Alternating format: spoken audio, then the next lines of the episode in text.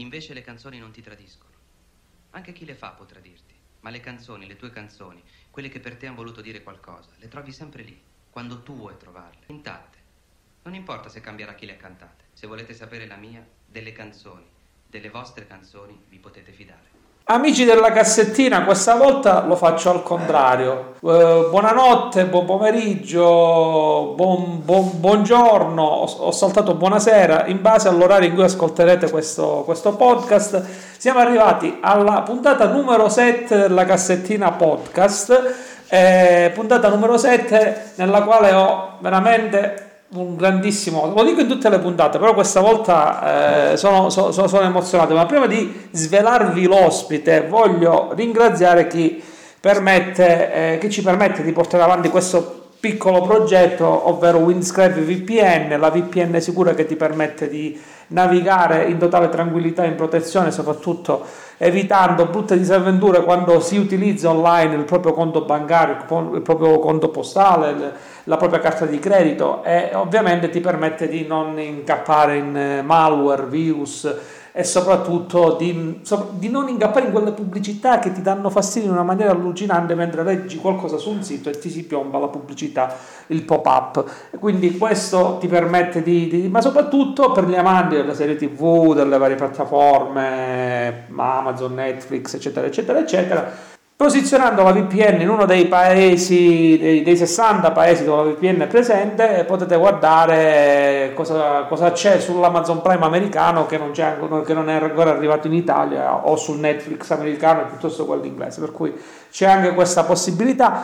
Windows VPN vi dà gratuitamente 10 GB al mese e in più vi dà la possibilità di fare un piano di abbonamento annuale, mensile molto molto concorrenziale. Quindi vi invitiamo e ringraziamo Windescribe VPN per averci dato questa uh, opportunità e per averci dato la possibilità di divulgare un servizio che secondo me da qui nei prossimi anni ne avremo più o meno bisogno. Ricordiamoci che siamo in un momento difficilissimo e eh, laddove ahimè purtroppo per motivi tra virgolette eh, di guerra umanitari la VPN sta facendo la differenza non vogliamo parlare di guerra ovviamente perché non, eh, noi vogliamo, vogliamo, passare un'ora in eh, totale leggerezza, in totale tranquillità e chiudiamo la parentesi e sono felice di avere con me un amico con la maiuscola con il quale ho vissuto tante bellissime esperienze e con il quale ho avuto modo di conoscere tanta, tanta, tanta buona musica. Da Reggio Emilia, il mio amico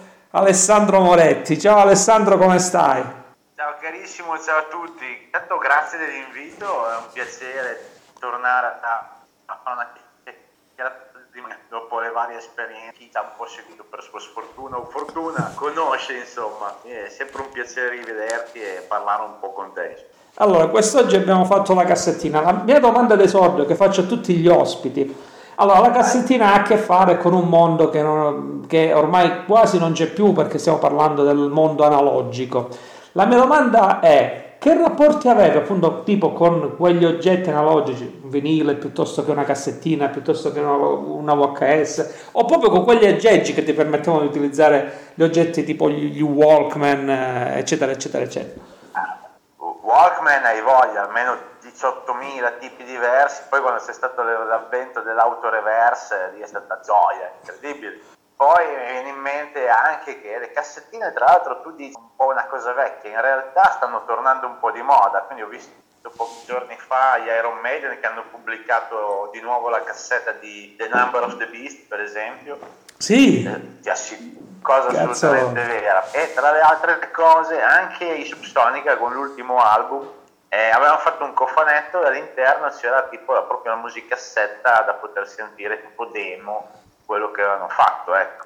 quindi in realtà il fascino del, dell'analogico quasi forse più la cassetta se vuoi del vinile è, rimasta perché il vinile tutto sommato non, non invecchia mai no? fa sempre anche un po' scena in casa sembra sempre un po' fare un po' il figo no? col vinile Invece se vuoi fare veramente il vintage, il vecchio, io ho ancora il Walkman con la cassettina, registrare ancora con la cassettina, quello sì, se vuoi, fa figo. però è indubbio che Spotify, così come tutte le varie piattaforme, ti permettono un po' più di libertà, ecco, anche di spazio in casa se vuoi.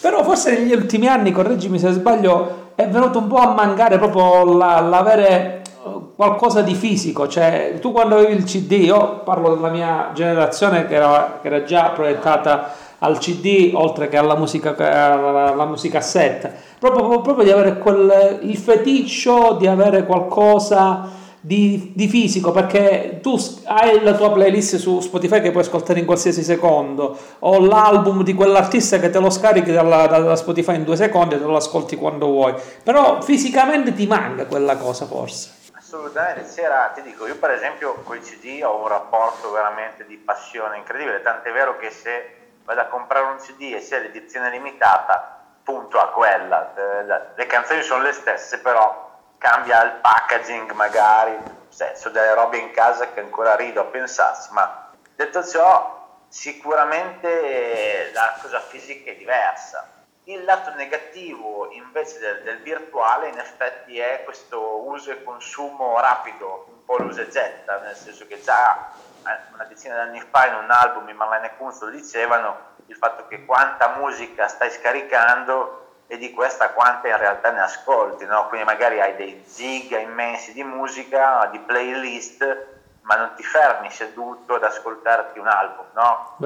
Mi viene in mente quando senti, magari io sento parlare mio papà che è il sogno di riuscire a comprare 33 giri uscito dei Led Zeppelin, vai nella tua cameretta ad ascoltarlo tutto il pomeriggio adesso è qual è la canzone giusta per fare il video di TikTok. È cambiato il rapporto Cazzo. con la musica. Porca miseria. Porca miseria, infatti io è una cosa che ho notato, eh, sicuramente è bello avere a disposizione tutto il catalogo musicale dell'universo mondo degli ultimi cento anni, se vogliamo, anche oltre, perché c'è anche la musica classica su Spotify ed è qualcosa di allucinante però eh, effettivamente la goduria, forse io sono stato, forse la mia e la tua sono state le ultime generazioni che provavano la libidine ad entrare in un negozio di dischi e vedere, girare, guardare le copertine, gli artisti. Eh, forse questo manca.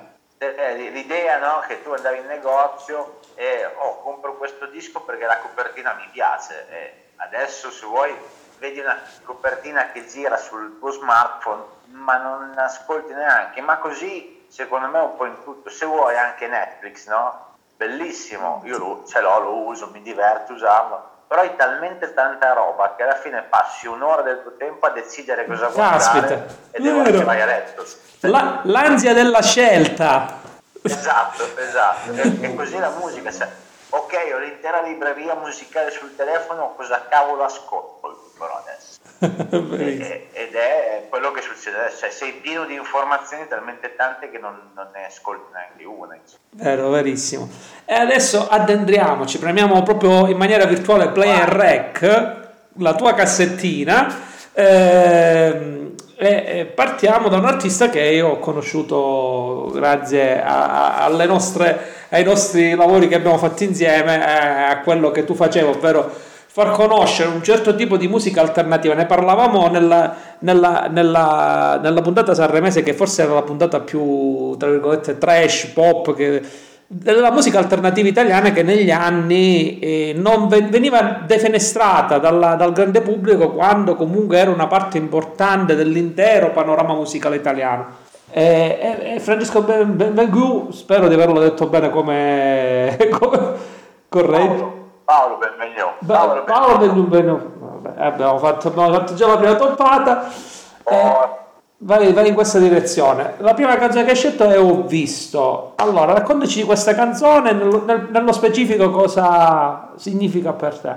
Allora, questa canzone qua è tratta dal terzo album solista di Benvenu, che si intitola Herman, che poi fa, darà inizio a una trilogia, bene o male, che parla del, dell'essere umano quindi sia a livello filosofico e tutto quello che c'è dietro all'umanità. Benvenu è un personaggio storico del panorama indipendente italiano perché arriva dagli anni 90 con gli scisma, ma ne avevamo già parlato ai tempi di, Pisi in Rete Podcast, è un artista che per me è fenomenale, nel senso che uno può fermarsi a leggere i suoi testi e basta, e ti prendono, cioè, non, è canz- non, è musica da, da, da, sottofondo, non ti puoi concedere la leggerezza, De- leggerezza nel senso mm, mi serve da non pensare, è una musica che ti prende, che devi analizzare, devi riascoltare, sempre più e più volte per trovare le varie sfumature all'interno del pezzo. Me ne viene in mente uno che ha fatto in, in, un, in un album successivo dove paragonava il corpo umano a un'astronave.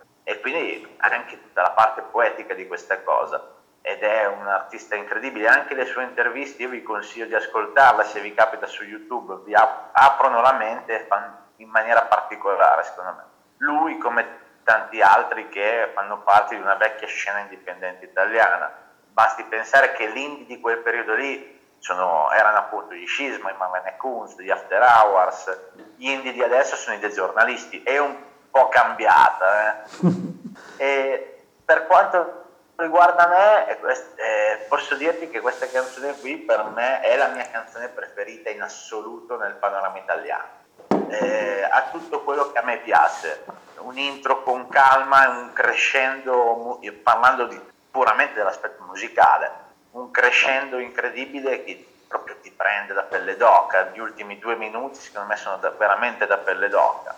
E il testo, se vogliamo, parla di tutti noi in parte, cioè il nostro rapporto con la vita. È, un po' come se fosse un, un'anima che ha girato tanti corpi e ha avuto modo di conoscere quello che c'è intorno a noi, insomma, dal fatto che ho lavorato in, un'industria, ho perso un dito nelle macchine, ha, il mio cuore è pazzo d'amore, cioè, tutte immagini che ra- secondo me raccontano una vita in una maniera incredibile in 4-5 minuti di canzone e in maniera talmente semplice ma talmente profonda che lascia allibito, questo è. E mi ha folgorato, quindi quando io ho ascoltato per caso in realtà questo pezzo, perché lui l'ho conosciuto per caso e ha stregato. In un mese avevo acquistato tutta la discografia. Fantastico. E appunto mi aveva, ed è stato uno degli ultimi artisti che ho conosciuto e che mi ha fatto un effetto tale. Eh. Dopo, dopo Menu in effetti non ho mai avuto dei momenti di fissazione per un artista, mettiamola così. e noi ce lo andiamo ad ascoltare eh, con Io ho visto Paolo Benvenuto.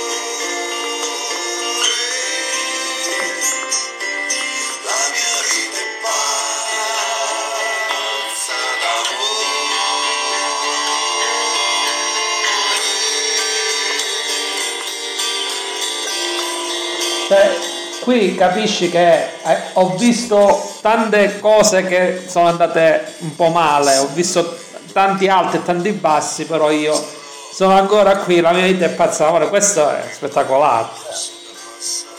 E que- cioè, non necessariamente bisogna essere complicati nel raccontare le cose, e quindi lui ti dice in una maniera sem- semplice, ma allo stesso tempo immensa, il fatto che siamo molto di più dei, dei, dei piccoli passaggi, delle, delle piccole problematiche che si possono capitare o che comunque eh, nostro, dobbiamo esserci sia nelle cose buone che anche nelle cose cattive, vivere la vita a 360 gradi.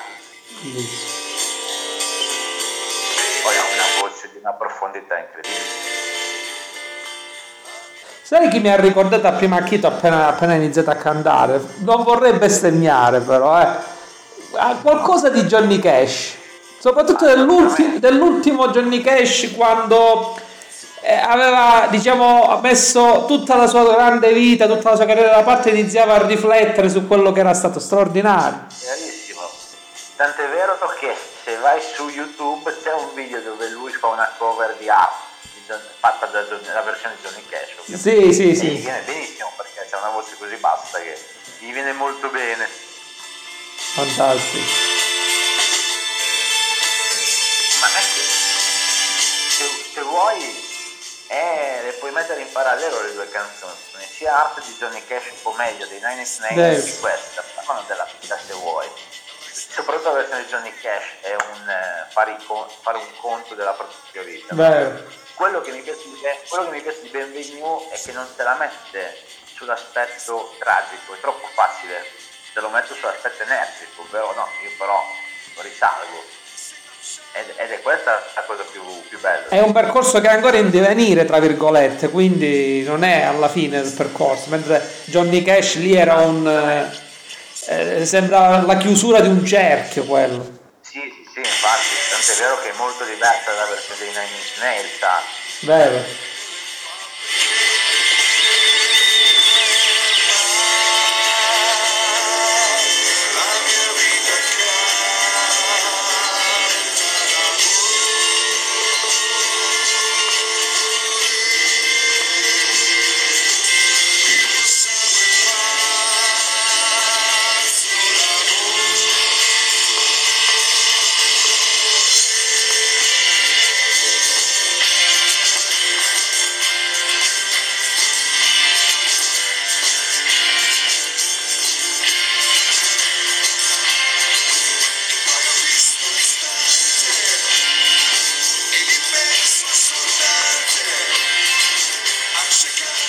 Anche la, la versione, cioè la parte strumentale è un crescendo, cioè, la trovo molto... Eh, non, è, non, non, non, è facile fare una cosa del genere. No, no, assolutamente, però secondo me anche la parte musicale prende bene la cosa della vita, no? l'inclusione, le varie emozioni nella vita ed è fondamentale secondo me di questa canzone qui, almeno da come la vedo io, il fatto che non fa il solito bello e dannato, no? è troppo facile, fanno tutti i belli e dannati. Qui faccio uno di quelli che dice, oh, eh, mi sveglio al mattino e vedo l'alba, non è così scontato. Porca È interessante vederla in questa maniera qui, eh senza risultare così semplicistico come Giovanotti dove tutto è bello e siamo tutti felici, eh. non è così. viva dare riscordato che viva la libertà così alla, come dice, dicono su fuori sta la cazzo di cane tra virgolette non ce ne vogliono i fatti esatto. giovanotti ecco. no no ma ha fatto anche delle cosine come si dice ha fatto anche delle cose buone ma... per carità e andiamo avanti e qui signori eh, io direi che andiamo a toccare un pezzo importante della storia della musica italiana non solo della storia della musica alternativa italiana perché eh, CSI CCP, CCCP barra CSI eh, Giovanni Lindo Ferretti signori eh, ci dobbiamo soltanto io lo metterei tra le icone della musica italiana.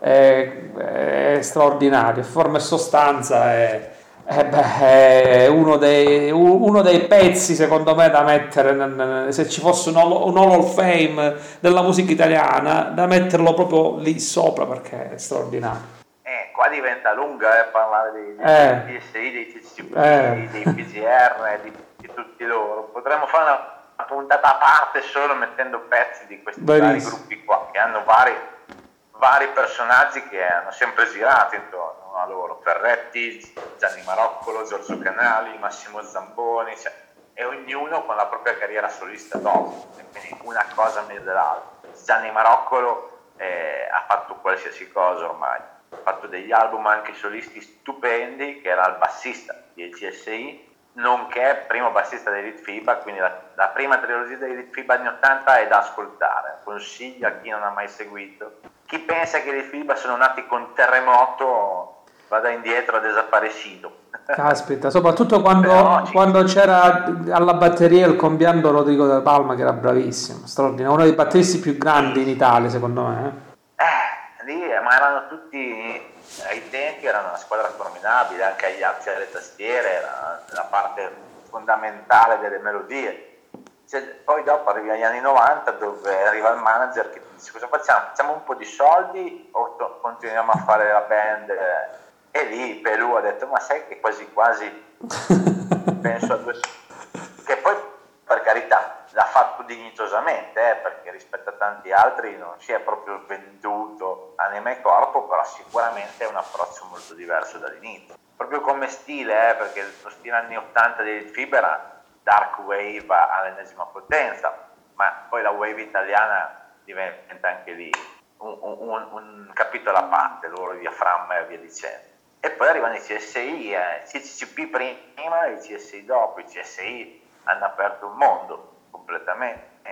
Eh, se mentre Benvenue ha dei testi sì complessi, ma se vogliamo poetici in maniera che ci puoi arrivare, insomma, è una poetica del direi quasi della, della, del bel canto, tra virgolette, nel senso che è molto facile da, da, da andare a vedere, da capire, da, da studiare. Insomma. Ferretti ha una dialettica completamente diversa. Poche parole efficaci, è sempre comunque controcorrente, eh, anche, controcorrente anche a se stesso, perché non, non, necessariamente quello che cantava era quello che pensava.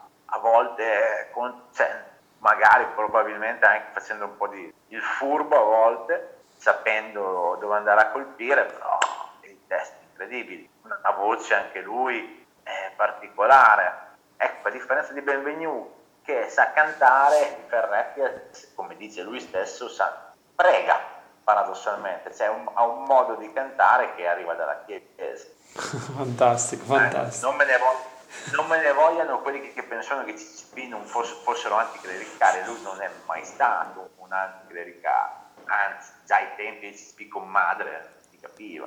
Eh, guarda, su Giovanni Lindo Ferretti io ho visto un, um, un, un, documentario su Netflix che è veramente bello, che, che, che invito a guardare per capire nel, nel, nello specifico quello che è stata la sua carriera articolata tra, tra, tra, tra questi gruppi. Ma andando nello specifico, ovvero eh, forma e sostanza, per te questa canzone cosa significa? Eh, questa canzone è stata la prima canzone di Cessi che ho sentito nel 97, ero un ragazzino e andavo in prima media, prima seconda media e li ho conosciuti grazie ai miei genitori. Ho la fortuna di avere una famiglia dietro che ascolta della buona musica e mio papà in macchina aveva Tabula Rasa Elettrificata che è l'album dove c'era questa canzone.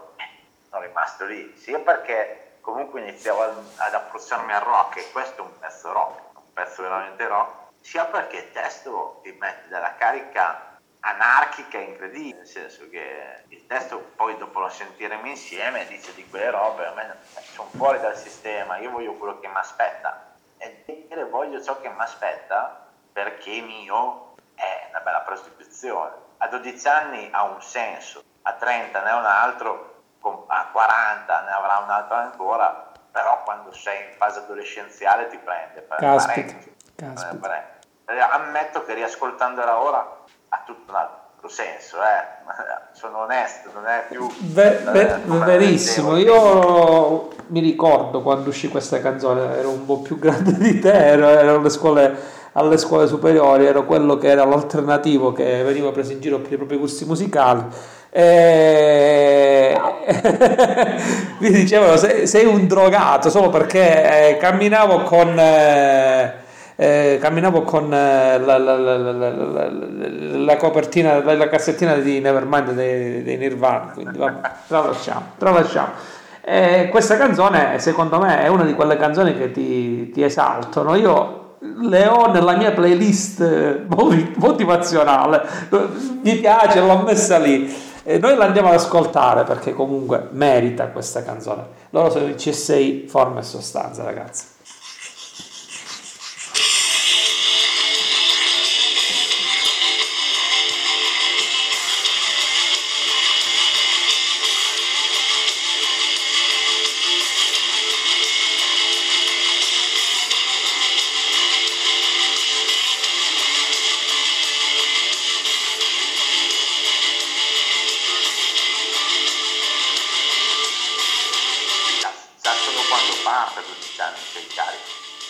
Il gialindro è spettacolare. Il gialindro, appena, parte in macchina che magari il volume è un po' alto, vai giù di testa, poco da fare. Confermo, fatto, appena patentato. Sì, sì. E, e, ricordo, e, mi ricordo eh, la prima volta dove ero in macchina cosa stavamo facendo, perché proprio mi ha svoltato la vita.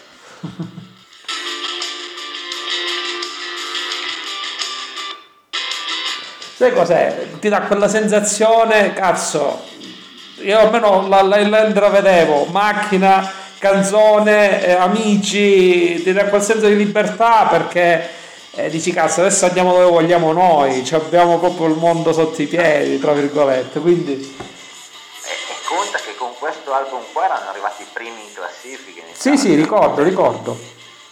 Vuol, vuol, dire che in realtà c'era un pubblico che voleva ascoltare questa roba qui, una voglia di qualcosa. Adesso non ce n'è più, però di, stare, di, di robe del genere. Ha un testo incredibile un testo ipnotico sta canzone. No, ma la cosa assurda è che eh, non capisco il perché si tendeva a non dare, eh, tra virgolette, spazio a questo mondo. Eh, il mainstream eh, per vedere queste band dovevamo aspettare il primo di maggio eh, se, se andiamo a vedere a livello diciamo per vedere la band eh, eh, alternativa al primo di maggio se no non, non avevi spazio anche io mi ricordo era appena arrivata MTV nei primi anni 90, nei primi anni 90 MTV andava in onda solo il pomeriggio.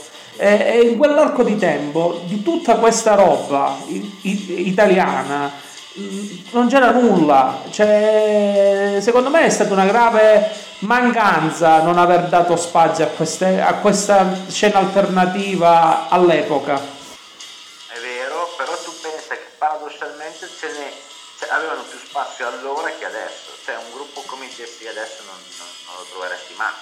È Dio, sbagliato. Non, arriverebbe dove è arrivato. Cioè, è, è proprio, anche però eh, qui sono, penso che sia anche colpa di chi ascoltava questa musica qui, nel senso che faccio un esempio pratico, quando eh, non so, Marlene Kunz vanno a Sanremo, gli After Hours vanno a Sanremo, i Sonic vanno a Sanremo, ah, tra, alto tradimento, la musica alternativa, cazzarola, vanno lì, cambiano da dentro il sistema.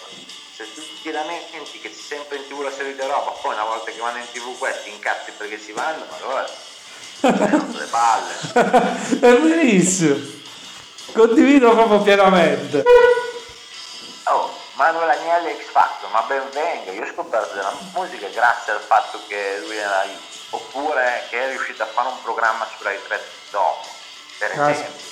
Ma eh, Manuel Agnelli ha, ha, portato, ha scoperto la band, anzi ha dato luce alla band che in questo momento è, arrivato ovunque. Poi possiamo fare come Pino, non possiamo sempre fare come Pino Scotto che ci incazziamo perché sono mainstream. Però intanto portano, portano delle sonorità rock, tra virgolette. Sono italiani. E, cioè, a me il fatto che una rock band italiana va e spacca indipendentemente se sia mainstream o meno. Me, per me va bene, cioè eh, si riesce. No, no, ma sono d'accordissimo con te. Cioè, a parte che mi hai fatto venire in mente che avrei potuto portarti anche Pino Scotto nella mia playlist. non ho pensato. Mitico Pino Scotto. No, per carità, non discute il Pino Scotto artista, eh, per carità. Assolut- no, no, io lo, io lo discuto anche il Pino Scotto artista, ma non è questo il caso nel momento. Proprio, ma anche perché è il classico esempio di chi della volpe l'uva Pino Scotto.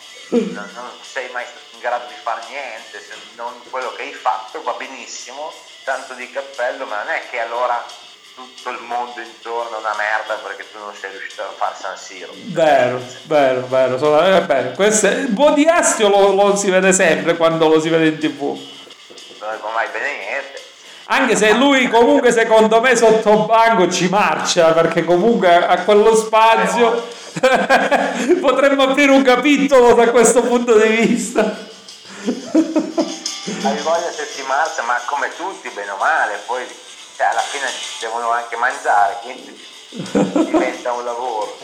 E, e quindi no, però sì, CSI sono stati un qualcosa che tuttora li ascolto, eh, cioè, io vado, mi prendono anche in giro a volte alcuni amici così perché ah, se non avrai mica ascoltato CSI anche oggi e tu vai appena messo pausa un pezzo no no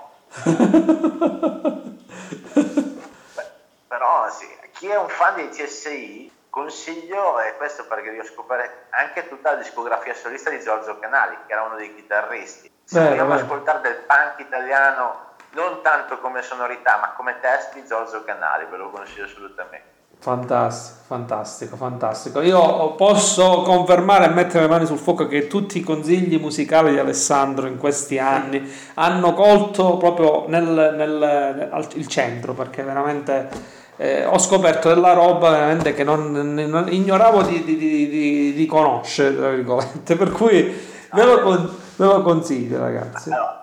E poi sei troppo gentile perché sembra che io sia un'enciclopedia, in realtà tra- con la musica purtroppo mi trasformo in tipo Beautiful Mind. Ti abbiamo utilizzato come Wikipedia, ti abbiamo utilizzato come Wikipedia della musica, anzi de- de- della musica alternativa italiana e non.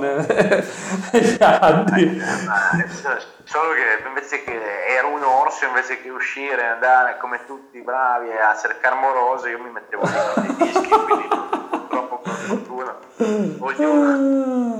Però, però sì, insomma, la musica fatta bene, ma poi lo sai meglio di me, fatta bene ti, ti, ti arricchisce, non è, non è Giusy Ferreri che va a Roma e Bangkok avanti e indietro, cioè tu metti su Battiato, quello vero, metti su Johnny Cash e via dicendo, insomma possiamo dirne tanti di nomi in realtà, ed è tutta un'altra cosa, cioè quelle canzoni che ti cambiano la vita, che, che possono cambiare anche il mondo paradossalmente, se fossimo disposti a non aver paura del giudizio degli altri, perché poi il problema è quello lì, cioè parlare di determinate cose, anche delle emozioni che ti dà una canzone, ti dico, quella di Benvenu che abbiamo ascoltato all'inizio, mi mette i brividi davvero, perché lì rifletti, rifletti anche sul senso appunto del, del, del, fatto che sto annusando la terra e non è una cosa scontata. Detta così, oggi tra me e te, tra me e te spero che eh, anche altri che ci ascoltino, è, è, un senso. Se lo dici in mezzo alla gente ti prendono e ti rinchiudono perché non c'è più quella voglia lì, c'è voglia di, delle solite cose, c'è voglia dell'eroe brutto e cattivo e di quelle robe lì,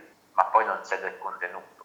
No, no, vabbè, ci daranno del boomer, ma chi se ne frega. Io mi spingo oltre, vedo tanta, ta, ta, tanta roba, eh, soprattutto nel mondo dell'hip hop e del rap, dove negli anni 90 non era il mio genere preferito, vedevo qualcosa di, di interessante, vedevo qualcosa di, di, di concreto, tra virgolette, anche dal punto di vista di creare un messaggio sociale, anche dal punto di vista di creare un messaggio. Adesso vedi tante persone eh, con l'oro, dentino, i denti d'oro tatuati, con le mesh, eh, vestiti eh, benissimo per carità di Dio alla moda, ma che ehm, contenuti portano? Cioè io questo è quello che mi chiedo, non, non, non, non portano nessun tipo di messaggio, questa è la cosa che a me fa un po' rabbrividire, cioè eh, loro, l'uscita con la ragazza, tra virgolette, eh, sesso matto, eh, l'ostentazione eh, del, del, dell'esserci riusciti, ho 19 anni, ho fatto il mio primo pezzo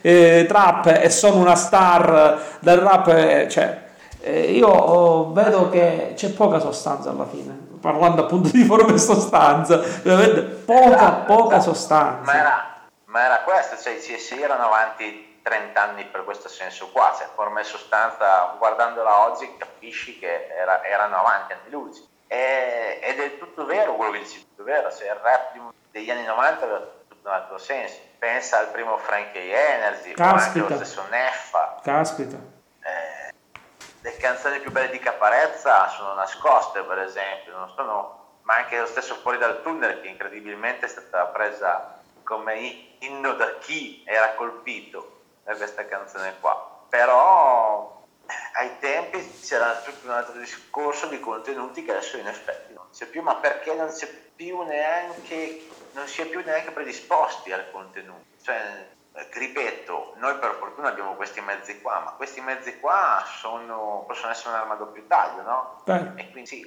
ai TikTok per fare i balletti. Cioè, ma una volta che, ma una volta che hai avuto la tua hit, ok, hai raggiunto il successo, perché oggi ci rendiamo conto, no? Che eh, a livello musicale, anche dal punto di vista mainstream, il successo arriva frettolosamente, subito. Quindi eh, eh, rischi quella candela che si accendeva, che parla, di cui parlavamo dei grandi del rock, tipo Kurt Cobain, che era la candela che si accendeva e si bruciava subito, eccetera, eccetera dei, dei, dei divi del rock eh, che si bruciavano lentamente. Qui si, si, c'è una fiammata. Poi, da quando hai finito la tua hit, cos'altro hai da comunicare? Nulla.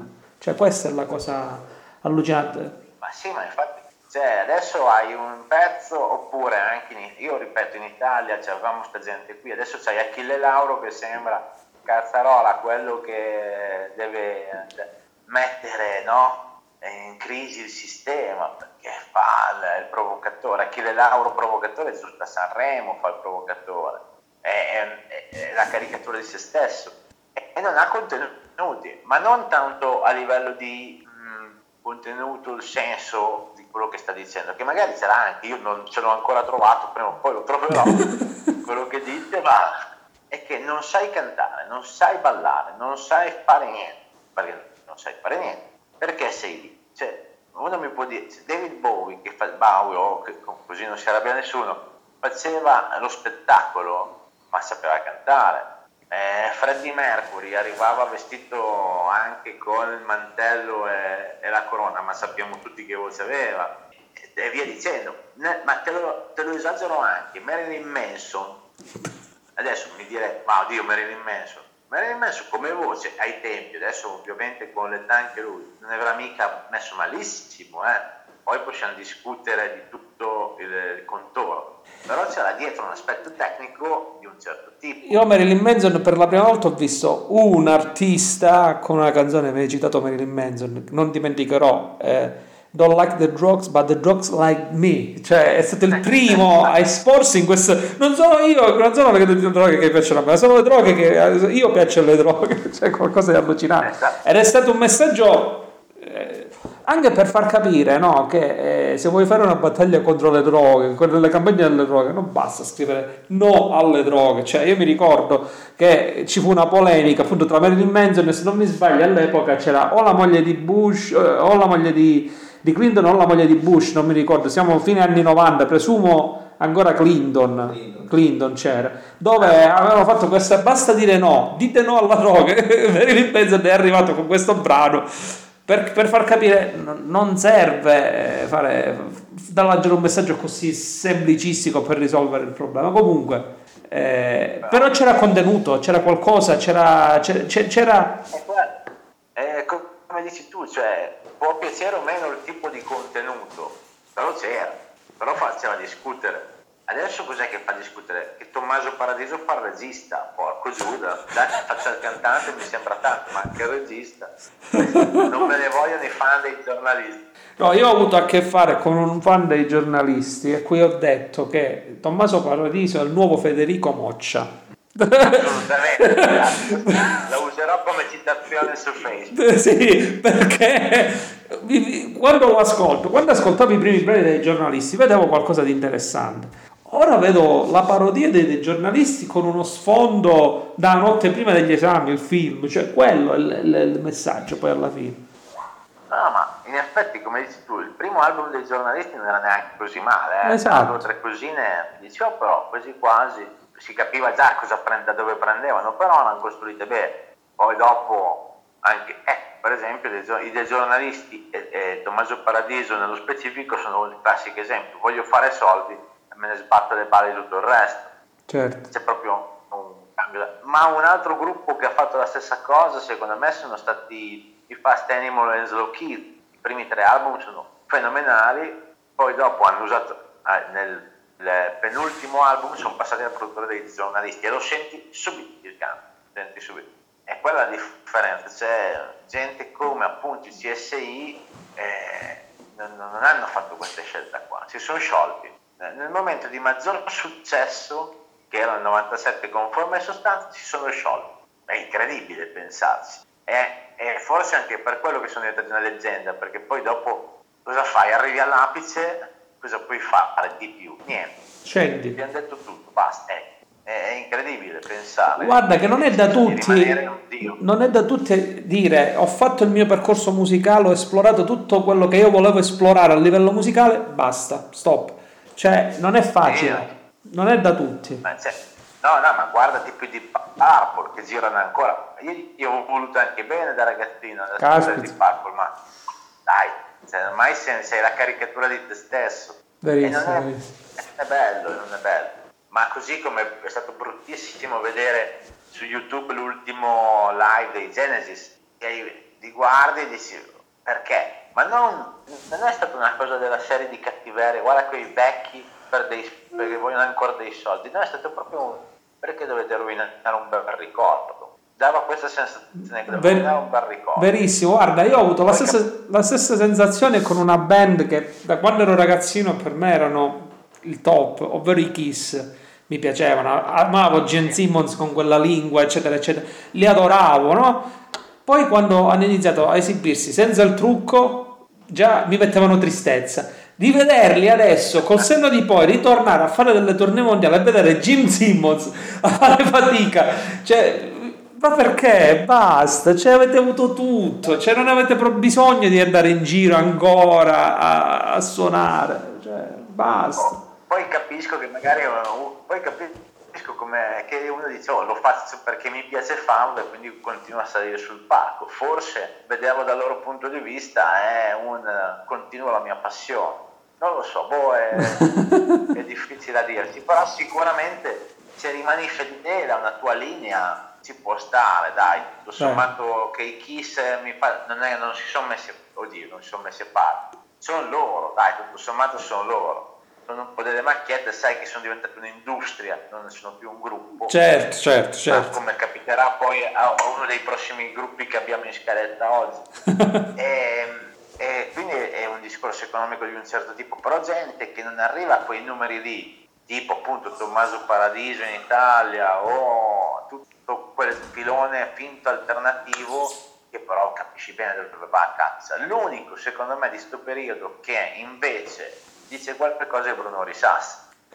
Per me lui è riuscito a trovare quella via di mezzo fra mi devo vendere perché è il mio mestiere, però lo faccio facendo quello che mi piace. Cioè, tutto sommato è in un equilibrio che secondo me ci sta. Me Guarda, da, da, conterraneo di Bruno Di Sassi posso assicurare che ci sono delle analogie, ci sono delle cose che veramente rispecchiano la vita di tutti i giorni, vista da questo posto, vista da qui dove siamo noi. Eh, per cui sono d'accordo con te, anche se molti dicono no, vabbè, è diventato un po' più pop, io onestamente non, non, non lo vedo così anzi lo trovo ancora molto vero come, come artista.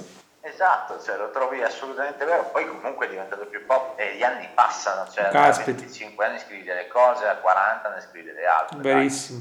Ma, ma, mai, ma, mai, fuori dal suo filone narrativo, dal suo modo di essere, eh? io lo seguo no, da un no, po' no. di tempo, eh, ha sempre tenuto una sua linea diretta eh, andiamo avanti invece da, dai Brunoni Sass da Cosenza a passiamo signori a, un'altra band che per me è un, altro, un altro mito della mia adolescenza con le loro copertine straordinarie con gli scheletri eh, fantastici stiamo parlando signori degli Iron Maiden, Iron Maiden. Io, io, a me mi hanno preso in giro a scuola ogni volta che pronunciavo male il, il nome Maiden, Maiden, invece Iron Maiden, se non mi sbaglio. Eh, e la canzone è un altro classico, The Prisoner, un'altra canzone storica di questa, di questa band che, che ha capo Bruce Dickinson, che è uno che, per cui io personalmente stravedo, stravedo proprio fino all'infinito.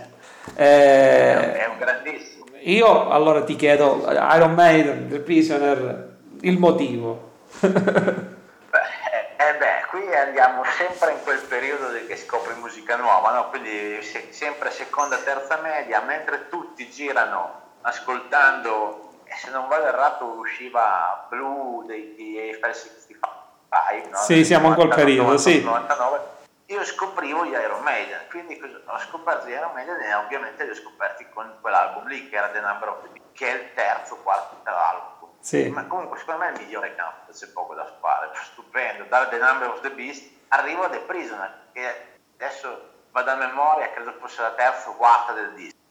Wow, panico, cioè io non mi ricordo, ero al mare da mia nonna, compro questo disco nella versione originale, l'avevo trovata, perché poi nelle varie ristampe che fanno gli Iron Maiden, lo metto su e qui si torna a parlare di musica 7, avevo con me il lettore CD portatile, quindi avevo una giacca con una tasca enorme per farci stare il lettore CD portatile, parte di The Prisoner che ero sul lungomare, sono impazzito, sono impazzito perché c'era questo giro di passo, questa, questa cassa che andava, e un testo che se vuoi un po' si collega ai CSI e queste cose qui, quindi un po' di rabbia adolescenziale che era un, non sono un numero, non sono un prigioniero, ma sono un uomo libero, che poi in realtà non era tanto politica perché era una canzone che parlava di un telefilm che si chiamava The Prisoner, quindi in realtà citava un telefilm, non era una cosa da libertà assoluta, però figurati, sempre a quell'età lì impazzisce ovviamente. Certo, certo, gli dai un altro significato, gli dai un altro significato. La voce, di, la voce di Bruce Dickinson, come dici tu, è leggenda, ma tuttora è incredibile. Ha un'estensione vocale. Ma è questo il gruppo e questo è il gruppo che ti dicevo prima paragonandolo ai Kiss, cioè dovrebbero smettere anche loro. Io ho sentito l'ultimo album che è uscito, sì, qualcosina, però basta. Però sai, loro sono, anche loro sono un'industria, quindi il disco è l'ultimo dei problemi, fanno uscire le birre, fanno uscire magliette, fanno uscire best of su best Verissimo, off, verissimo, verissimo. Guarda, io invece la prenderei da questo punto di vista, no. la prenderei da questo punto di vista. Queste grandi band eh, che ancora hanno una presenza e sono bravissime, li manderei dal vivo perché penso anche un'altra band tipo gli ACDC mi è capitato più volte vedere dei live e in particolare il live che fecero in Argentina non so quanti anni fa ma non tanti anni fa cioè tenere il campo e la presenza scenica in una maniera straordinaria rispetto ai Kiss che qui Gene Simmons dovete respirare un po' a fatica. Loro li vedo, li vedo cioè vedere Angus Young all'età che ha invecchiare la chitarra e muoversi in quella maniera cioè io voglio invecchiare in quella maniera porca miseria. La stessa cosa per, per, per gli Iron Maiden ho visto recentemente eh, un live di qualche anno fa, 2013, 14, una cosa del genere, spettacolare. Cioè, cioè sembra che il tempo su, su, on stage non sia mai passato, tra virgolette. Comunque noi ce l'andiamo ad ascoltare. Vai. Caspita. E noi ce l'andiamo ad ascoltare. Vai, vai Alessandro. No, dicevo che mi ricordo di averli visti dal vivo gli Iron Maiden ah. ed erano incredibili, erano fenomenali. Beh, cioè, a parte che poi eh, io non sono un metallaro puro sangue perché ascolto di tutto come si intuisce dalla roba, però eh, mi ricordo che con te dei, me, dei metallari tu incredibilmente inizi a mimare di suonare la chitarra insieme ad altri 5 o 6 e diventi una famiglia unica, ma non ti vedi più, eh, però diventi tutti amici, non si immagina il metallaro cattivo, ma in realtà sono dei piccoli teletubbies. Ma posso farti una domanda? Approfitto per farti una domanda. Tu hai visto tantissimi concerti dal vivo, penso tantissimi. Qual è un concerto dal vivo che ti ha sorpreso, che non ti saresti mai aspettato? Caspita, però non me aspettavo fosse, fosse così bello. Ah, no. eh, I Marta sui tubi. Aspetta. Marta sui tubi alla Festa dell'Unità di Reggio Emilia, incredibili dal vivo una co- erano una cosa, adesso si sono sciolti, vanno avanti a carriere soliste, è una cosa incredibile. Proprio uno dei migliori concerti che abbiamo mai visto. Il contatto col pubblico, la musica, le capacità tecniche, e non me l'aspettavo a quei livelli lì. Pensavo ci divertiamo, ma invece è gran qualità, gente che sa suonare. Fantastico, fantastico. A, differen- a differenza delle linee 77 che dal vivo sono veramente una roba terrificante. Vero? no, dal vivo non, non, capivi assolutamente cosa stava succedendo, non, non ci sentiva bene. Eh. Ne ho viste due volte per capire se ero io o erano loro e ho capito che erano loro il caspita, problema. Caspita, caspita. Poi, carità, i dischi niente da dire, mi, mi piacevano ancora, però dal vivo veramente imbarazzante. Noi ci andiamo ad ascoltare gli Iron Maiden, l'Iron Maiden con The Prisoner quest'intro bellissimo. Questo qui era proprio il telefilm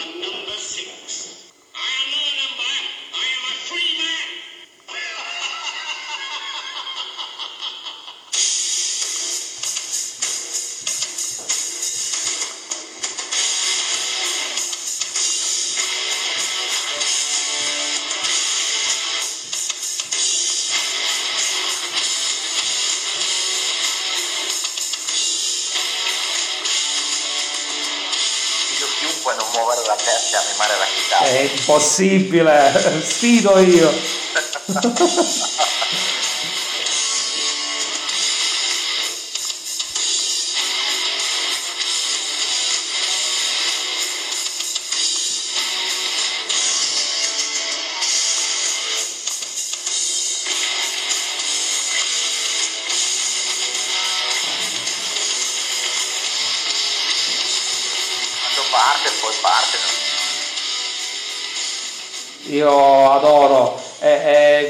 versione di The Prisoner dal vivo è qualcosa di, di esplosivo. Cioè, a me gli, Iron Man dal vivo, visti tanti concerti, a me non dal vivo come mi sarebbe piaciuto vedere da me, però ho qualche videocassetta de, de, degli Iron Man veramente spettacolare. Loro sono dei professionisti, c'è poco da fare. Eh, quando li vedi suonare insieme, vedi dei professionisti capisci che cioè, tutto sommato se lo meritano, ecco, non è che non li ha casazzo. No, Anche sono... perché Bruce Dickinson, se ti, ti capita di vedere qualche video adesso che canta a cappella così, c'è ancora una volta che fa paura. Caspita. Poi ha deciso di farsi ricrescere i capelli e fa un po' ridere perché ai tempi aveva questa chioma incredibile, adesso sembra un po' un morso bagnato.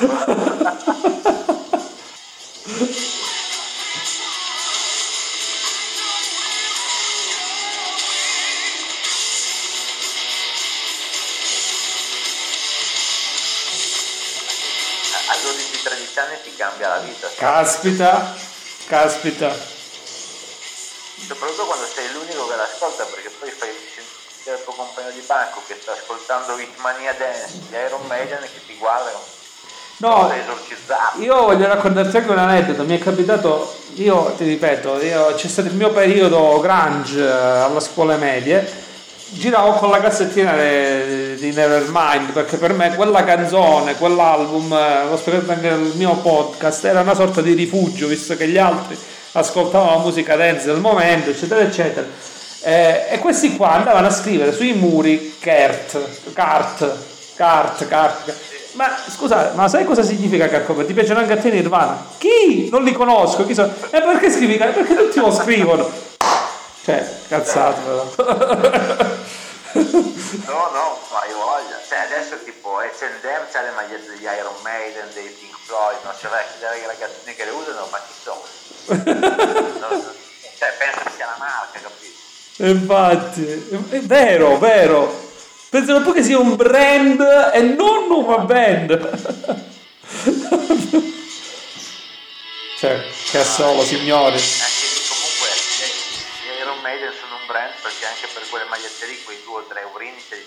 Casa. Eh, caspita, eh, caspita, caspita, caspita.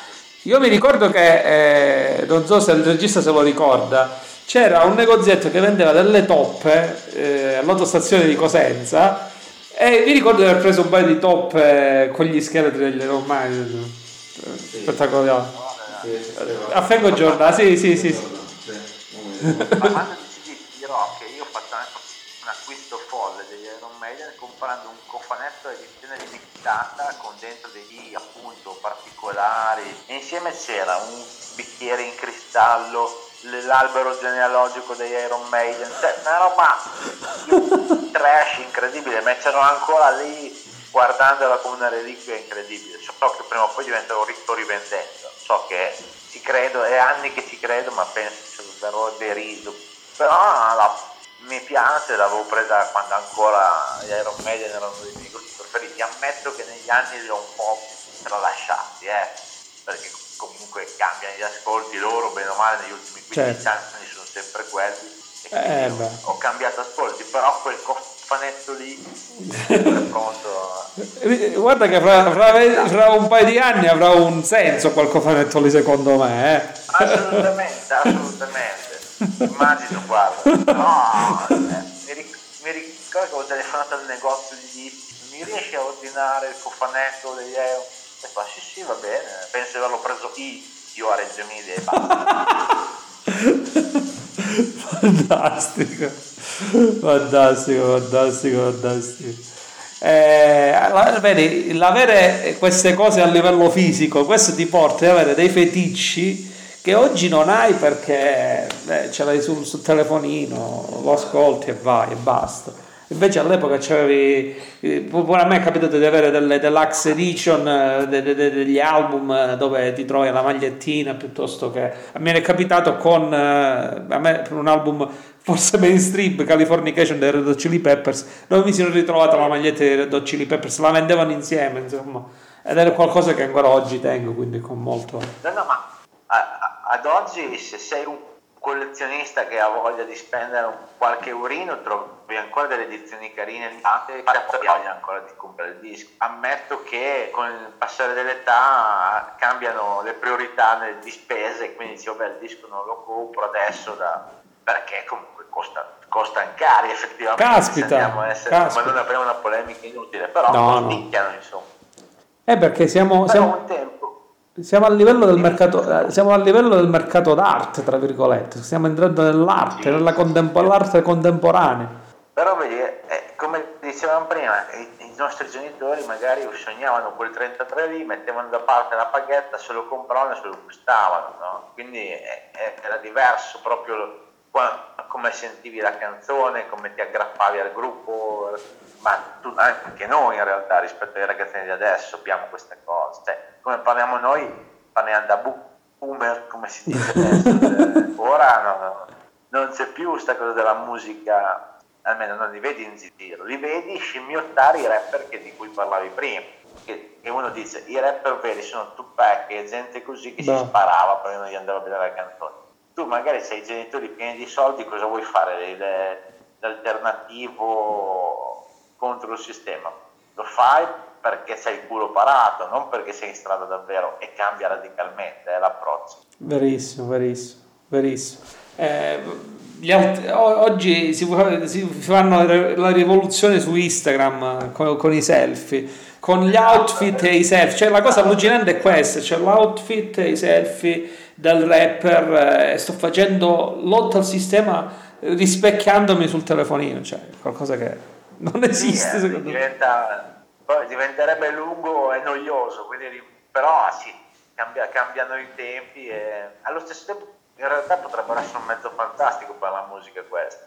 Cioè, in tempo di pandemia, io mi ricordo nel 2020 c'erano tanti artisti che facevano magari dei live su Instagram, dei, delle robe su Instagram da seguire. Mi ricordo il chitarrista degli After Hours, Sabio Riondo, facciamo un bellissimo appuntamento settimanale parlando della musica degli anni 20 e 30, quindi c'erano i, i primi riproduttori di musica dei primi del Novecento, è bellissimo. Però lo fai in pandemia perché non c'è niente da fare, fallo, dai la possibilità un po' di spazio anche adesso, ma anche lì diventa lunga. Verissimo, verissimo. Noi andiamo avanti e qui mi tocchi anche un album che eh, ce l'ho qua, guarda. Tra quegli album io ho di quest'album, di, arti, di questi artisti, stiamo parlando dei Per Jam, eh, una, eh, ho una versione di, di quest'album dove c'era la cosa, la figata era il, il, quando tu compravi il CD, almeno io all'epoca mia del CD, apri il CD e c'è il libretto.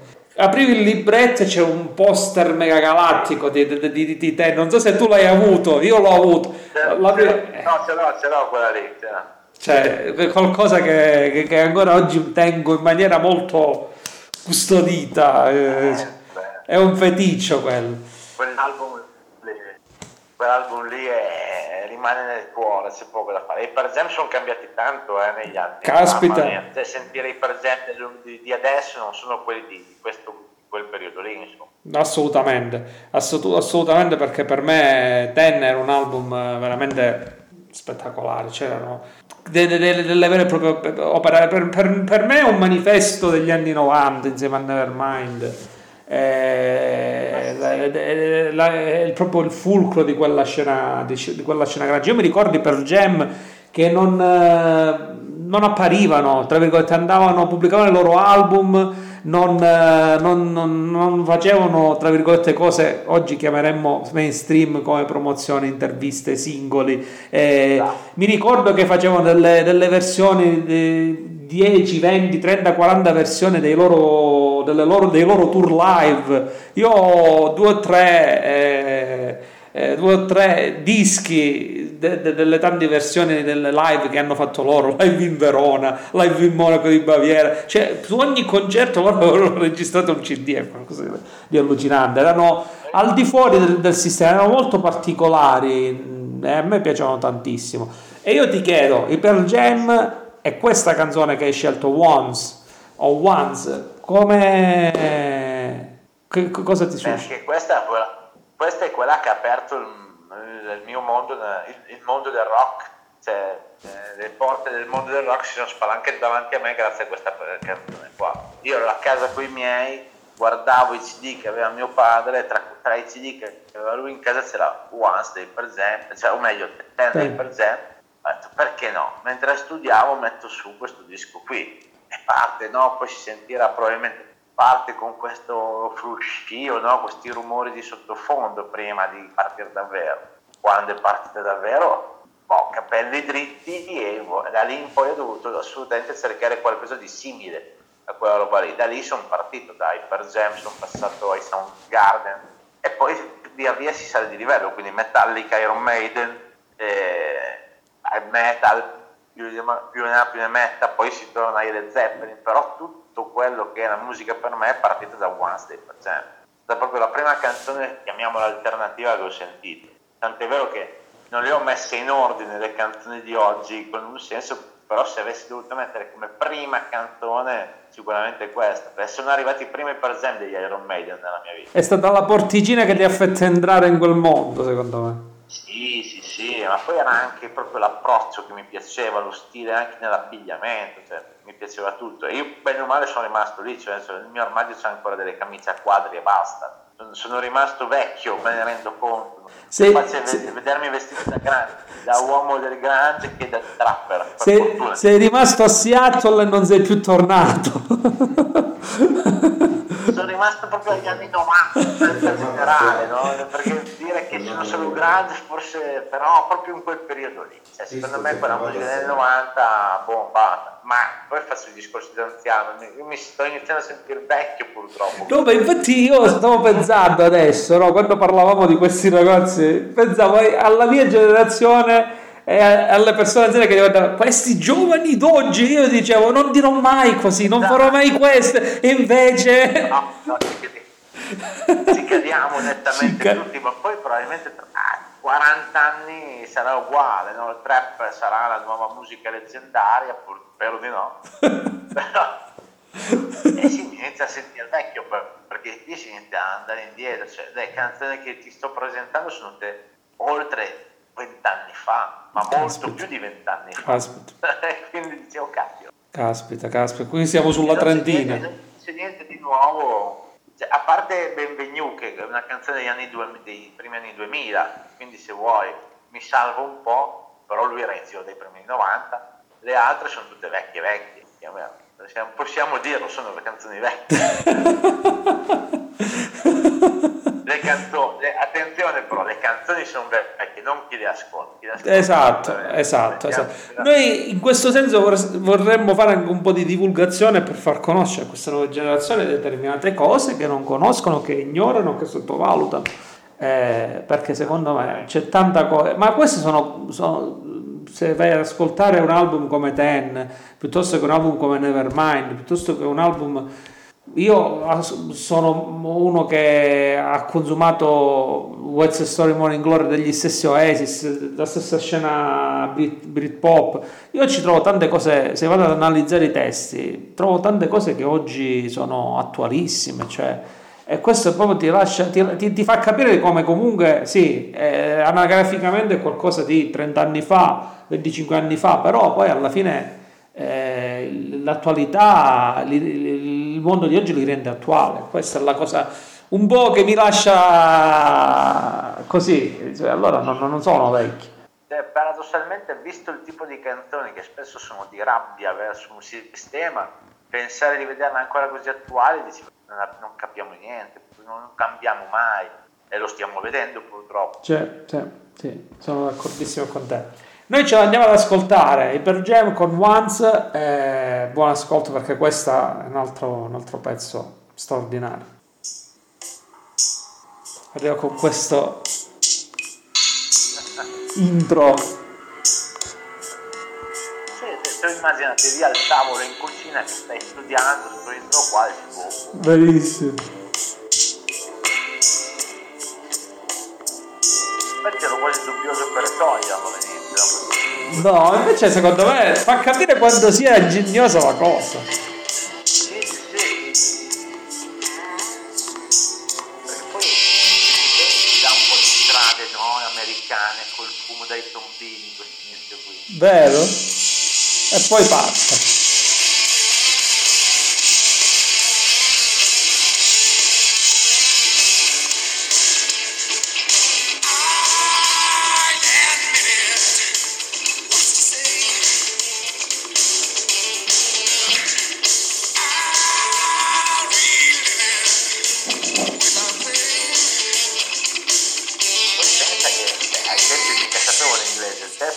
parte. No, no, no, assolutamente, tutt'altro.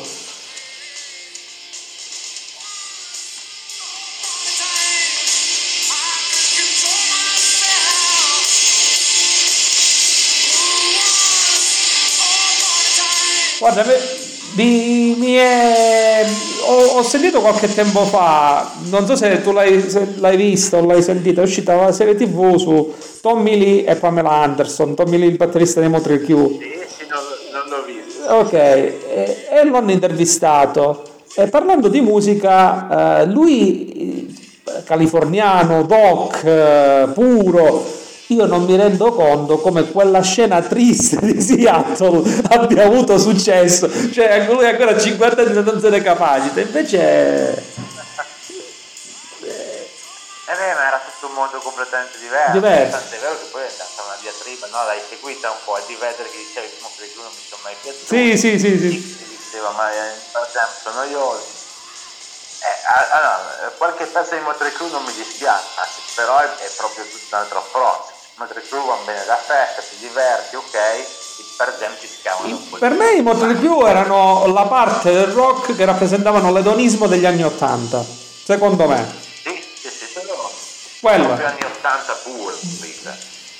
E non sono mai riusciti a capire l'evento del cambiamento, ovvero eh, anche a livello oh, di, di, di, di, società, no? io penso a un cartone animato come i Simpson che esce alla fine degli anni 80 ma però esplode negli anni 90, l'arrivo del grunge ti fa capire che c'è un mondo che non è tutto cotonato, rose e fiori, ma c'è un mondo completamente diverso, ci sono realtà completamente diverse. E a me il grunge secondo me ha aperto il mondo sul...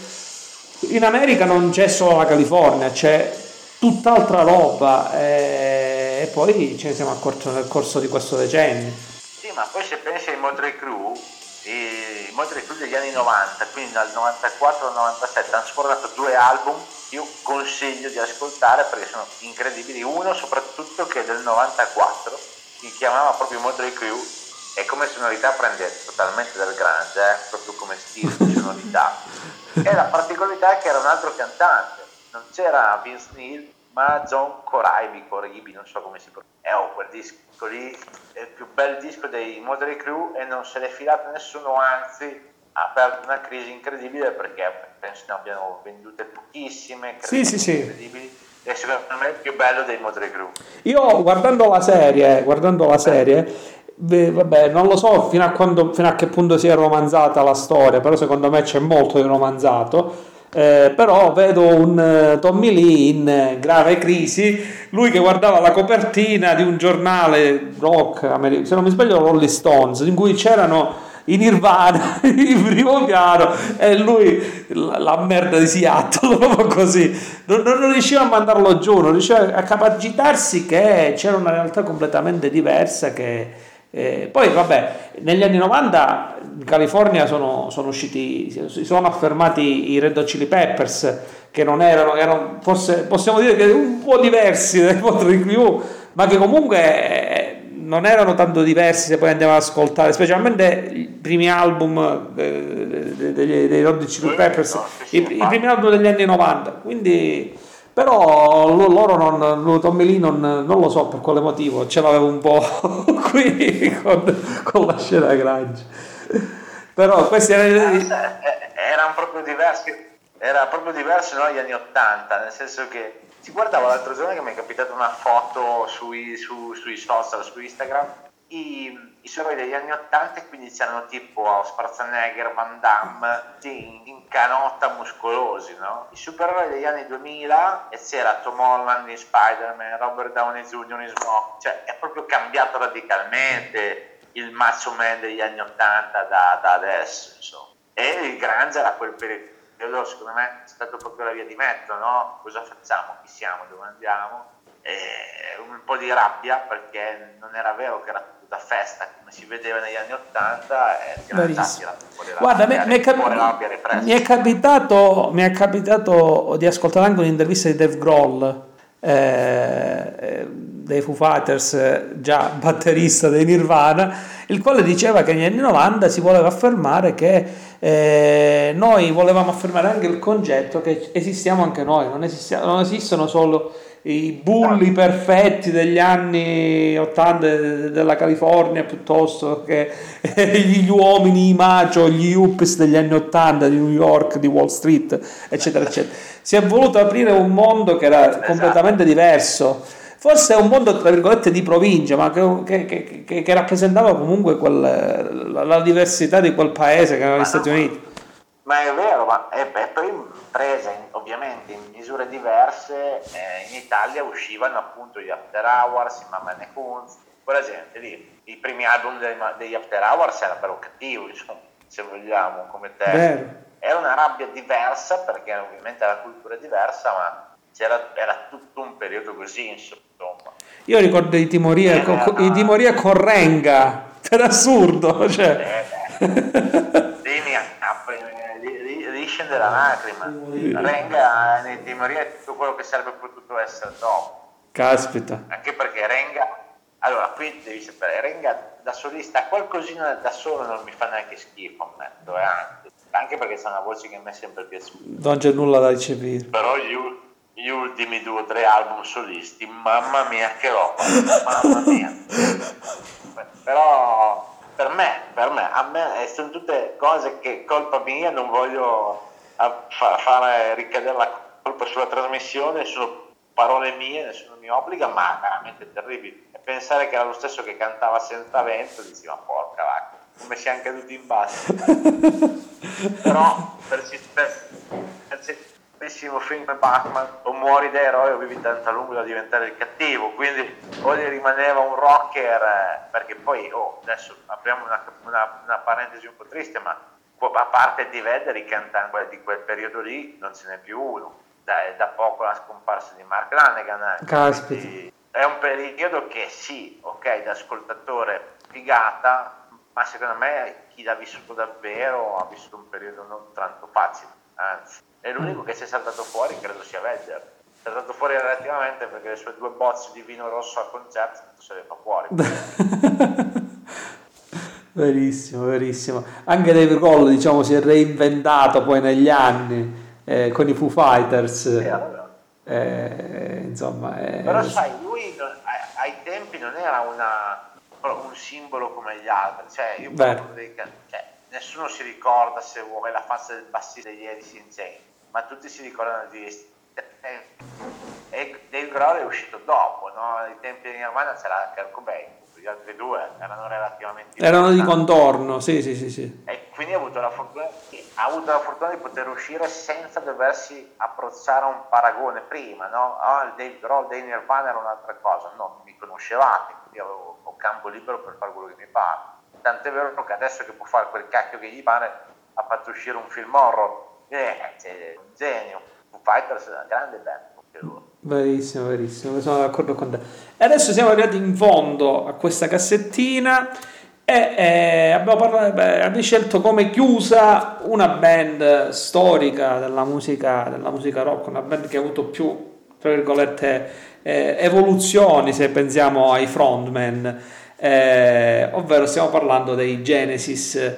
Eh, Genesis, band qui, eh, che, che, che, ha scritto pagine importanti della storia. Eh, eh, ti chiedo i Genesis per te cosa, cosa, sono stati e cosa sono? Allora, i Genesis, i Genesis per me, e ti parlo dei Genesis negli anni 70, che sembra assurdo detto da me, eh, fanno tanto famiglia perché sono il gruppo preferito dei miei genitori e quindi io li ho conosciuti grazie ai miei. Eh, cioè, tutti i cofanetti, mio padre li ha visti dal vivo negli anni 70, quindi una profonda invidia da parte mia da sempre, e, fanno famiglia, mi, fa un, mi, danno un senso di famiglia, modo, è uno dei primi collegamenti fra me e, e, i miei genitori, nel senso che hai modo di parlare di musica, inizi da loro, poi apri tutto il campo perché anche questi li ho conosciuti grazie ai miei quando avevo 10 anni mettevano sui Genesis in casa. Vale ad ascoltare, vale a scoprire. Cioè, pensa che io mi ricordo quando abitavo con i miei genitori a Milano in mansarda al 33 giri di Invisible Touch io mettevo su perché mi piaceva eh, appunto Invisible Touch e tutto quell'album lì che era quello degli anni 80 in realtà e da lì però ho scoperto poi i Genesis di Peter Gabriel e amore, stato amore, perché poi questa canzone in particolare mi ha fatto amare il progressive, perché la prima canzone prog che ho sentito è stata questa che andiamo a sentire. Grande album, grande band, e negli anni sono cambiati tanto, ma come sono cambiate tutte le band degli anni 70 poi, perché anche gli Yes per esempio negli anni 80 erano tutti radio friendly, no? quindi dovevano fare pezzi da 3-4 minuti e vendere. Però i Genesis per me rappresentano sì, famiglia, mettiamola così e tanti ricordi perché magari le vacanze in giro poi, da piccolo le serate a casa adesso ci guardiamo magari è una trasmissione che parlava dei Genesis perché capitava e, e via dicendo insomma. Va di, oltre alla musica cioè, mentre le altre erano più personali questi prendono proprio tutta la, la, la, la famiglia del sottoscritto. Eh, noi ve lo facciamo ascoltare in The Cage i Genesis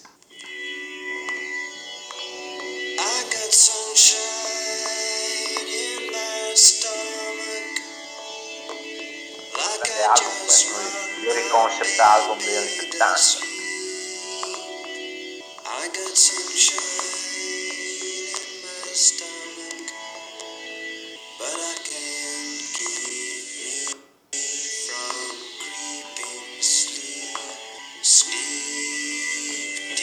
Perdonami, qui siamo ancora per il periodo Peter Gabriel.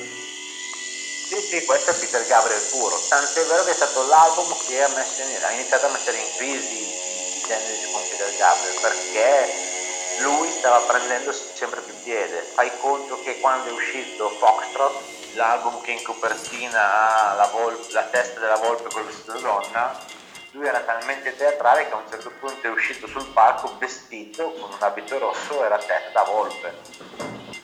E in, nel tour di Lamb Lies Down on Broadway, che è il disco dove c'è in Decade, lui era sempre molto teatrale e si rappresentava come il protagonista del concept album. E gli altri generi dicevano no, ma non c'è mica solo Peter Gabriel. E quindi è iniziato un po' gli attriti, anche perché poi erano tutti personaggi con un certo ego, perché alla batteria c'era Phil Collins, quindi non è uno sconosciuto, insomma. E sì, credo che sia un, se non l'ultimo, il penultimo album con Peter Gabriel. Però era un'altra roba, tant'è vero che io Peter Gabriel solista lo adoro, per il Collins solista mica tanto, ma multipersonale in quel caso lì. Fantastico. E sì, questo è un, un, album dove tutto Peter Gabriel no? e ovviamente non sempre fa piacere agli altri, devono essere messi in secondo piano ma così come tante band, gli stessi Timoria di cui parlavi prima si sono sciolti perché erano due belle testine di cavolo, mettiamola così, sia Renga che quell'altro che del nome chitarrista, Omar Pedrini. Omar Pedrini, sì, sì, sì, sì. Poi lì in realtà non si sono sciolti perché Renga voleva fare il figo, ma perché si voleva fare, anzi si era fatto la fidanzata di Pedrini, ma questo è un altro discorso. poi, poi sfociamo sul gossip troppo. sì, sì, no, ma perché un po' il rock non è mica solo, solo robe serie, c'è anche un po' di gossip, se no diventi noiosi. Sembra una puntata di, di Super Quark, ma vuole essere più divertente. Ma a, a proposito di... Assolutamente, seguire Super Quark non fa male, eh, non vorrei sembrare comunque offensivo. Eh. Apro le menti. Ma a proposito di, di, di gossip, eccetera, eccetera, mi è capitato qualche tempo fa di rivedere una serie che è stata troncata da, eh, se non mi sbaglio, da, dall'NBC, che andò anche su Sky, che si intitola Vinyl, eh, in cui... Manca. Di manga, ti consiglio di, di, recuperarla se ce l'hai perché è straordinario. Parla degli anni 70 e delle case discografiche, degli artisti degli anni 70 di quel mondo, eh, in cui c'era ancora Andy Warhol, eccetera, eccetera, tanta roba in quella New York degli anni 70 che era spettacolare e c'erano queste dinamiche qui che andavano dalla, dall'artista, dalla composizione di un album dell'artista fino a tutto quello che ne consegue intorno, manager, gruppi, eccetera, eccetera, eccetera, è qualcosa di straordinario. Secondo me è stata una di quelle, di quelle serie proprio che hanno colto nel segno e che hanno saputo raccontare quell'epoca. Ah, grazie del consiglio perché sì, sì. sono curioso. Sì, sì, sì, si intitola Vinyl ed è stata prodotta da Mick Jagger. Infatti poi non andò... Ah, beh, proprio... non, non, andò bene eh, come, come ascolti e venne, venne, chiusa la prima serie. Infatti ci sono molte cose che rimasero aperte, eh, molti finali. E eh, eh, vabbè, è paziente. Eh, è, il problema delle serie TV, è il problema delle serie TV eh, perché poi dopo ti appassiona la serie che magari chiudono a sorpresa prima e dici adesso come cacchio finisce sta roba perché ti rimane, me ne ricordo tre di serie tv dici porco Giuda adesso come va a finire sta roba infatti, infatti. E non lo sapremo mai però sì, cioè, poi c'è da dire una cosa sulla musica noi, noi stiamo parlando di musica di un certo tipo di come la prendiamo noi di come l'abbiamo vissuta noi però c'è una, da fare una netta differenza fra la canzone e l'artista e l'uomo dietro l'artista, no? Tipo Steve Vedder appunto l'ha sempre detto, non innamoratevi di me perché magari io sono uno stronzo eh, e ci sta, ci sta tutto, quindi non, giudicare poi il cantante, l'artista diventa difficile. Io prendo... spesso capita di sentire una canzone no? e dici wow, fantastica, poi magari vai a cercare l'autore per chiedere l'autografo perché te lo trovi davanti e ti tratta pesci in faccia, ma scusa, hai cantato l'amore fino a 5 minuti fa. Ma io ho interpretato, lì, lav- lì, lavoravo, esatto. qui non sto lavorando. Che, che assolutamente ci sta, eh, per, per carità. carità. Per carità, per carità. Però giustamente uno sa, immagina chissà che cosa, invece poi alla fine prendo, prendo, spunto da noi la mettiamo come intro all'inizio di tutte le puntate quello che diceva uno degli speaker di Radio Freccia nel film di Ligabue in cui dice eh, le vostre canzoni non vi tradiranno mai perché sono lì le ritrovate come le avete lasciato passerà il tempo ma saranno sempre le stesse. Chi le ha cantate può tradirvi. Invece chi non le ha cantate eh, la, la, canzone proprio le, le, non vi tradirà mai perché è quella lì sostanzialmente. È vero, vero, vero. Ma eh, infatti Radio Francia è la cosa più bella che ha fatto Ligabue per me. Concordo. Me che piace molto. Concordo. Non, I dischi di Ligabue i primi due o tre, poi dopo sì. Perché lì vedevo una, una certa Emilia Romagna vista da fuori dal sottoscritto che mi, mi, mi, affascinava un casino quell'Emilia raccontata, narrata da Ligabue in quel modo. Poi ovviamente esatto, cioè, è uscito fuori, è andato oltre quel, quel, quel, quello spazio. Sì, dopo dopo rotto le scatole perché abbiamo, abbiamo davanti un bivio e sbagliamo sempre strada cioè anche no? Che non canti appunto come dici tu facendo vedere un'Emilia Romagna di un certo tipo una certa vita che si sente che l'hai vissuta un po' quando poi inizi a, ripescare sempre dalle solite cose ma infatti se ne accorgono tutti nel senso che ultimi, l'ultimo album di, Liga, di Ligabue pure compreso non è andato benissimo. Eh. No, anzi, anzi, anzi, io direi che dal, da già da 10-15 anni, secondo me, è un po'... Sì, sì, sì, sì. Sembra una fase di, discesa, di, di, di, discesa, anche perché ne parlavamo anche con altri ospiti, quando raggiungi l'apice è difficile poi cercare di ristarci il più possibile, eh. arriverà il momento inevitabile in cui la cosa va a scemare. Sì, sì, infatti, ma sai, c'è poi da dire in effetti questo, che noi parliamo di certi gruppi pensando che siano passati pochi anni perché li abbiamo visti crescere, no? vedi i Perzem, vedi lo stesso di Gabue, magari noi l'abbiamo visto agli esordi, no? se vogliamo. Però se vai a vedere quanti anni è, sono più di 30 anni, ci sta che hai un cedimento per, eh, caspita, per valutare un po' Guarda, questa cosa qua. Io, io, io, io l'ho notato con una delle band con cui sono cresciuto da ragazzino, ovvero gli U2, perché io ero attratto dai live degli U2 dallo Zoo TV Tour, quel, quel, quel, live mastodontico dove Bono impersonava l'uomo con gli occhiali o Mr. Mephisto che chiamava i potenti del mondo per, farlo, per far mandarlo a quel paese da tutto lo stadio. Io mi ricordo una data di Roma dove chiamarono Robertino Craxi poco prima dell'arresto, qualche mese prima, dove tutto lo stadio olimpico gliene disse di tutto e di, di, di, più. Io li, li adoravo, però poi guardi dagli, dal 2000 in avanti qualcosa di che va a scemare, qualcosa di inascoltabile. Io non riesco ad ascoltare gli U2 dagli, dal 2000 al 2022, fino a, cioè gli ultimi 5-6 album sono inascoltabili, non me ne vogliono gli, i fan degli U2, però cioè, Joshua Tree 1 è, Actum Baby 1 è, cioè basta. Ah sì, certo, certo. Allora, ammetto che a me per esempio l'album dove c'è Beautiful Day non mi dispiace, eh, però non lo metti in paragone non lo puoi mettere in un band completamente diverso. A parte che Bono mi sembra che sia impazzito ultimamente. Sì, ha, ha detto anche una cosa del genere in questi ultimi tempi. Il nome non mi piace, le canzoni mi fanno... Sì, sì, sì. Oh, È l'età. Mi sembra una serio. Ok, vieni, vieni un attimo lì, prendi una pastiglina perché qui stai uno che va a dire delle robe del No, infatti, infatti.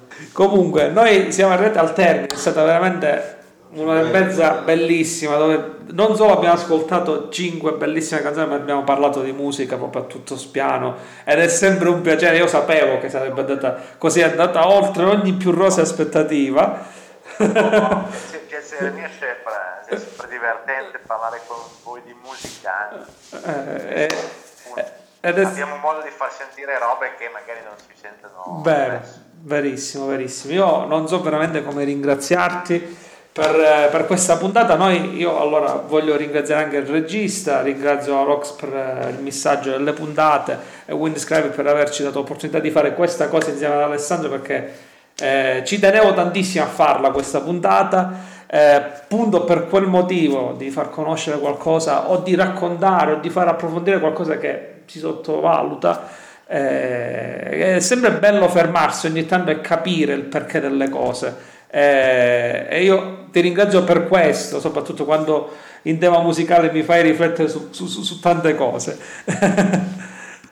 Grazie a te come sempre per le parole. Eh, e niente, noi... sentire molto meglio di quello che, che faccio poi.